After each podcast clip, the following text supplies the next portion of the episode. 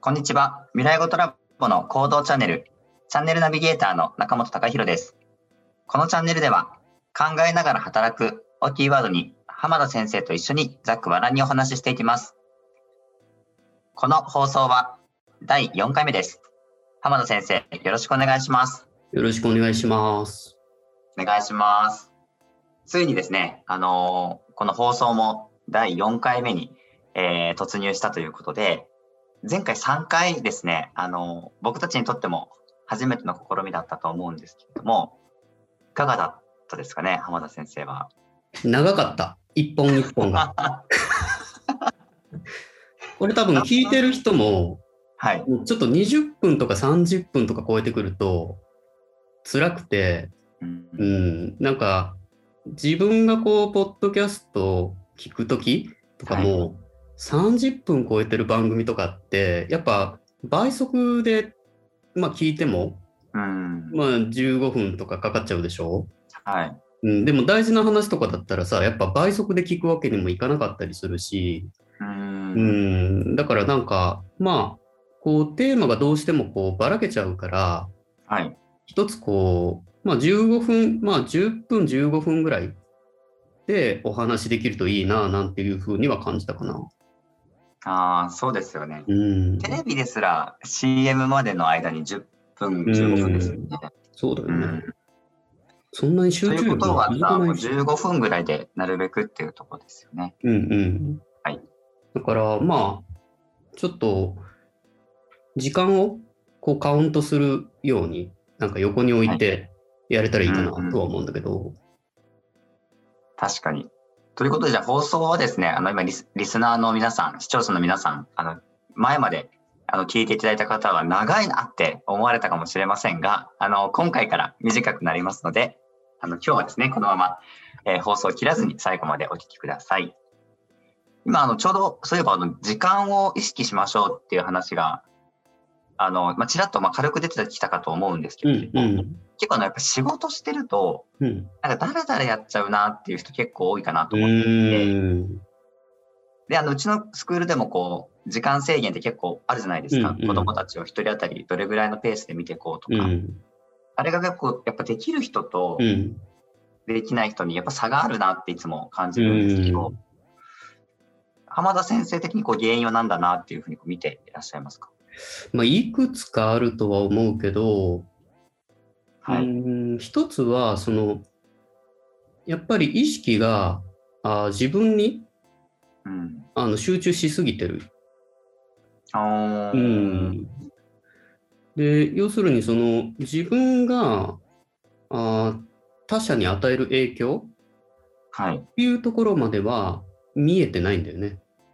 うん。うん。だから要は教えたいっていう自分の欲求がもう前面に出ちゃうから、ああ、そうですね。そうそう。当然その講師として来てくれてる人たちって、あの、はい、まあ、自分の知見とかをこう子供たちに伝えたいっていうような欲求がまあベースに絶対あると思うんだよね。うん、でそれ自体は当然素晴らしいことなんだけど、うん、やっぱり一人の子に集中してしまった時に何が起こるか？っていうところまでちょっと思考が飛んでないんだよね。うん、うん、その瞬間自分がやってることにもうでも視野が狭くなっちゃってるってこと。そうそう。視野が狭くなっちゃってるってことだね。うん。うん、でこれは別にうちの講師だけの問題じゃなくてはい、要は日常的なあの、うん、仕事とかでもおそらくそういう人たちは、うん、あの時間配分とかが苦手だと思うよ。あうん、だからこそうちできちっと時間を守るっていうようなことを身につけてもらいたいし、うん、でそれをすることによって自分が与える影響っていうものを意識する思考習慣を身につけてほしいんだよね。なるほど。でも確かにあの、初めから、あの、時間管理が結構できちゃう方もやっぱりいらっしゃって、うん、まあ、そんなに多くはないんですけど、ただ逆に言うとこう、結構経験重ねて何回も何回もこう指摘していくと、なんかそのうちやっぱりできるようになってきますよね。これも訓練次第ですかね。そうだから結局なってくるっていうのはそっちの方がいいなっていうことが分かってくるからなってくるんだよね。当然。うん、ということはその意識があの少しだけ拡大したのよ。うん、ただ自分が教えたいっていう自分主導の欲求から、うん、より多くの子に教えたいっていうなるだけでも少しちょっと拡大してるよね。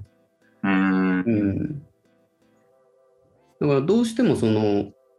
視野が狭くなっているっていうのはもう間違いないかなと思う。うん、だから最初からあのうまくできる人っていうのは、もう前提となるその思考が違うんだよ。うん、より多くの子にあの伝えていきたいであったりとか、うん、理解してもらいたいであったりとか、はい、学んでもらいたいっていうようなことが最初から入ってる人はさ、やっぱうまいんだよね、はい、当然。うん。うん。そうですね。確かに、こう言われてみて、今、浜田先生と話をしていて、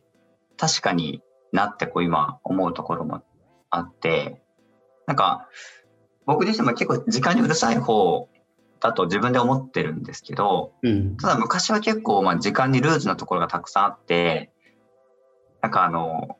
人の時間と自分の時間を共有してるっていう意識もあまりなかったので。ああ、いるよね、そういう人。はい。なんか自分は自分の時間で生きてるって、あの、かつての自分はすごくそれを当たり前のように思ってていたので、だから待ち合わせとかもそんなにこう意識する習慣が昔はこう、なかったんですよね。ね仕事しだして、ちょっとこう怒られたりする回数重ねて、なんていうかこう、はい、常識をアップデートしたっていうところはあるんですけど、もともとはもう結構ルーズで、そんな気にしてない。うん。いうのもあった。でもこれ絶対こうビジネスでは結構不利だなっていうふうにこう思ってそうね。やっぱり、あの、プライベートだったらまだ全然いいんだけど、うん、はい。ビジネスの上では、あの、他人の時間を搾取してるっていう思考は、絶対持っといた方がいいよ。うん。うん。特にその、なんていうかな、時間あたりに、はい。生み出す、まあ、生産性の高い人に対して、あの、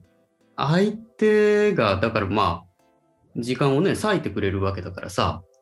はい。うん、それはやっぱり意識しとかないと、相手にされなくなるからね。そうなんですよ。それを僕もすごい、あの、意識されなりかけたっていうか、あの、うん、面倒見てもらえなくなりかけたことが、新入社員の時があって、うんうん、それですごいこういろんな人から怒られて、指摘されて、うん、でもなんとか直せたからよかったんですけど。そうだね。気づけたからね。うん、はい。結構自分がはい、うん。ちなみに僕は、あの、まあ、うちの家、まあ、普通に仏教なんだけど、はい、あの天台宗のあの、まあ、仏教なんだよね。で、はい、まあ本当にそこら辺の一般の家庭と一緒だからさ、特にその、仏教に対して造形が深いわけでもないし、はい、その天台宗に思い入れがあるとかいうわけでもなくて、はい、で、もともと別の宗教、宗教じゃないや、うん、日蓮宗とかだったのかな、近所にあった。うん。はい、で、なんかの縁で、あのその天台宗のお坊さんを紹介してもらって、はい、で天台宗に変わったっていうぐらい本当に無頓着な、うん、一般的な家庭なんだよね。はい、ところが、その天台宗のお坊さんがさ女性なんだけど、はい、あのえー、海さんなんですね。そうそうそうそう。しかもその結構結構なこうくらいの方なんだけど、えー、うん、なんか、何のきっかけかはちょっと忘れたけど、あの、はい、まあちょっと声かけられて、はい。あの、純一君、お勉強しませんかって言われて、はい。で、毎週、その、まあ、お寺通って、うん、お経の読み方とか、なんかこう、はい、指導されてた時期があったんだね。へえ、